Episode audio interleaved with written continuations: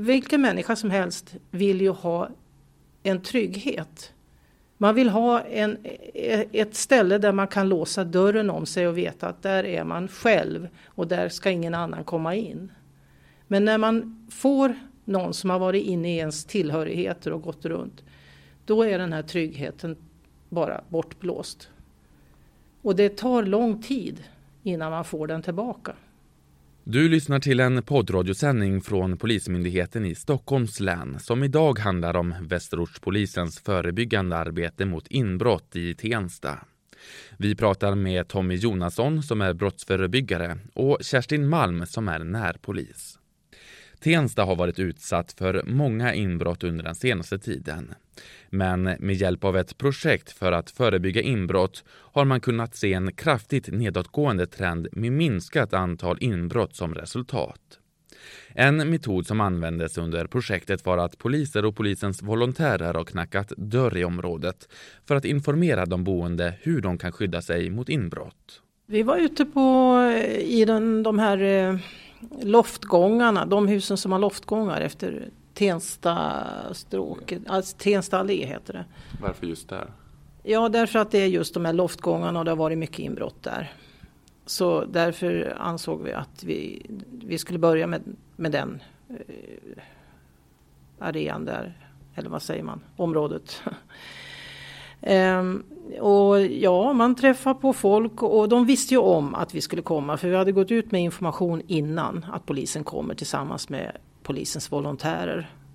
Så många visste om det och var liksom mentalt förberedda på det då.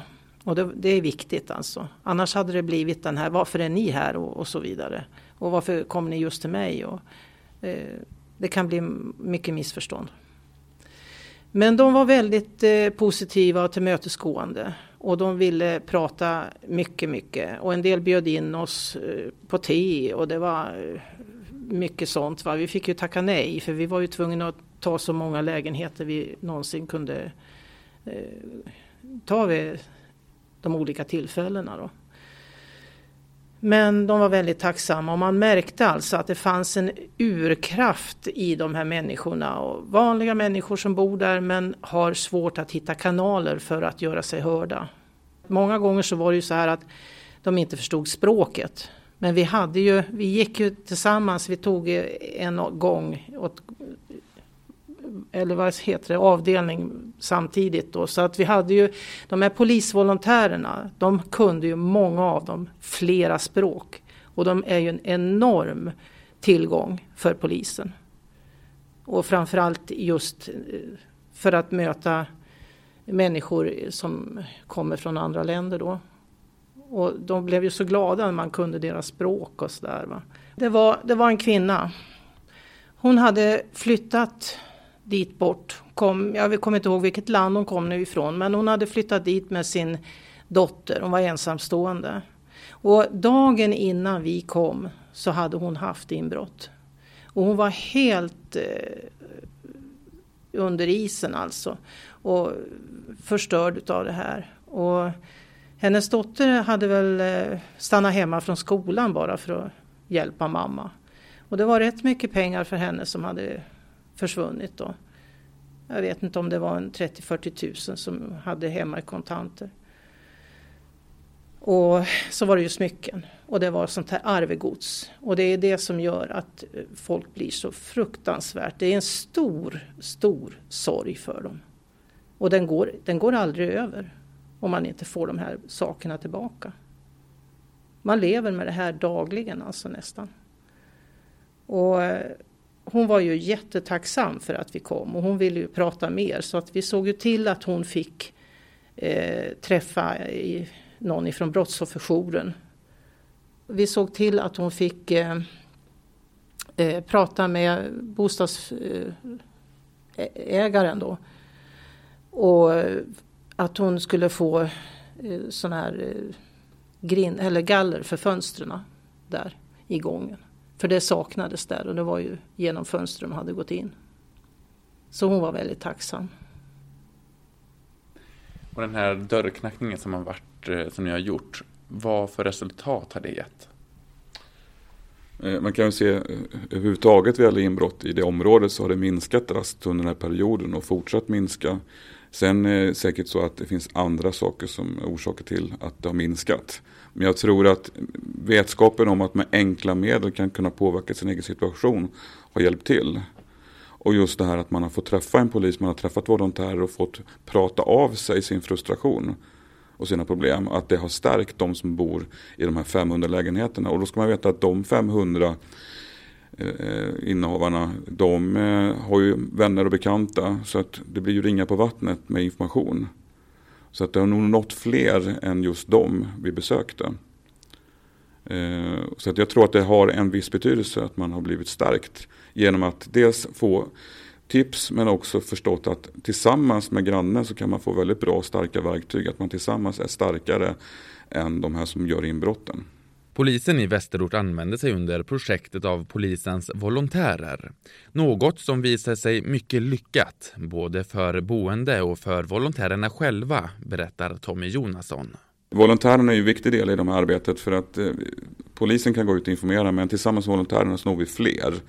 Och volontärerna, som sades innan, så kan de väldigt många olika språk.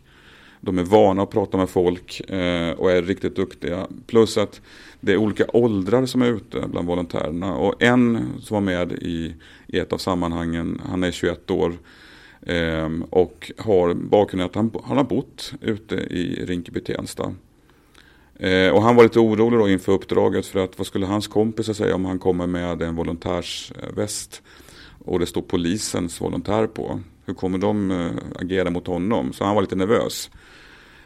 Och han ville gärna ha jackan över västen så att det inte var så fullt synligt. Men då var det en annan volontär som sa att västen ska ju synas så jackan får du ha under. Så han köpte det och gick på skakiga ben ut då, i området. Och när vi kom tillbaka för att fika så log han och berättade liksom att ja, de hittade mig direkt, mina kompisar. Och de undrade liksom, har du blivit sån här polispraktikant? Eller? Nej, jag är polisens volontär. Jaha, och så berättade han vad det innebar då. Ja, får man pröjs? Säger hans kompisar. Nej, det får man inte. Då gör du det gratis. Men sen när de fick reda på vad det innebar så var det flera av dem som sa, du, hur blir man polisens volontär? Och då förstår man ju också att han blir en väldigt bra förebild för det unga samhället ute i Tensta och Rinkeby. Att man faktiskt kan göra gott också. Man kan förändra. Vad hoppas ni nu på ska hända när man har gjort den här dörrknackningen med volontärer och sådär? Hur hoppas ni det ska sprida sig? Ja, det viktiga med all verksamhet är att det här får inte bli ett tidsstyrt projekt. Utan det här måste fortgå hela tiden med kontinuitet. Och det gör vi tillsammans med samverkanspartner som stadsdelsförvaltningen och bostadsföretagarna. Att tillsammans upprätthålla de här kunskaperna. Nu i höst så ska vi ut återigen och knacka dörr. Men liksom höra med dem hur de uppfattade mötet med oss. Och samtidigt då sprida informationen, förtydliga den informationen de fick första gången. Men just undersöka hur uppfattade de mötet. Är det här någonting de vill ha mer av? Och de grupper som startade upp i ett bostadsområde med bland annat hyresgästföreningar och andra boende. Att deras aktiviteter de gör kring helgerna, att det fortgår. Men där är ju samverkanspartner som stadsdelsförvaltning och bostadsföretagen viktiga för att det är de som ska dra i det. Och se oss mer som ett stöd att vi kommer ut ifrån polisen och hjälper till när det behövs. Vad har ni för tips för att skydda sig mot inbrott? För det första så ska man ju vara uppmärksam på sånt som händer runt omkring i sitt boende. Och när man ser något som är fel eller som inte stämmer in, då ska man ju ringa och tipsa polisen 114 14. Är det något som är pågående som man tror är ett brott, då är det 112 man ringer. Och det är viktigt att man gör det och inte ringer någon kompis eller någon annan först. För att vi förlorar tid om man inte ringer oss på en gång. Ja, man ska alltså dörrens samtliga lås och att man stänger balkongdörren och fönster är jätteviktigt. Och framförallt att man inte förvarar pengar och värdesaker hemma om det är mycket av det. Utan se till att man har gömt det i sådana fall på något bra ställe, säkert ställe.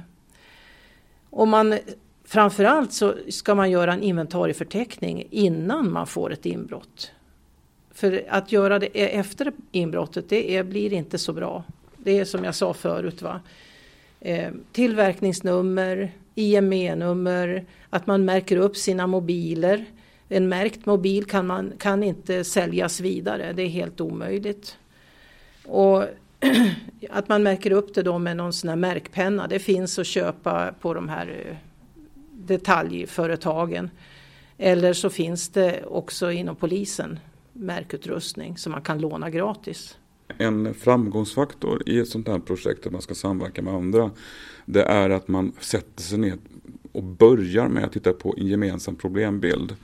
Oftast är det så att polisen har en problembild, stadsdelen har en problembild. Oftast kanske de sammanfaller, att man ser samma saker. Men risken är stor att de ser olika saker. Och ska man då sätta sig ner sen och sätta ett gemensamt mål, så blir målen olika också. Och man når aldrig fram. Och det var en sak vi gjorde i det här arbetet, att vi faktiskt tittade på gemensam problembild som gav gemensamma mål. Vi var åt samma håll, vi gick åt samma håll.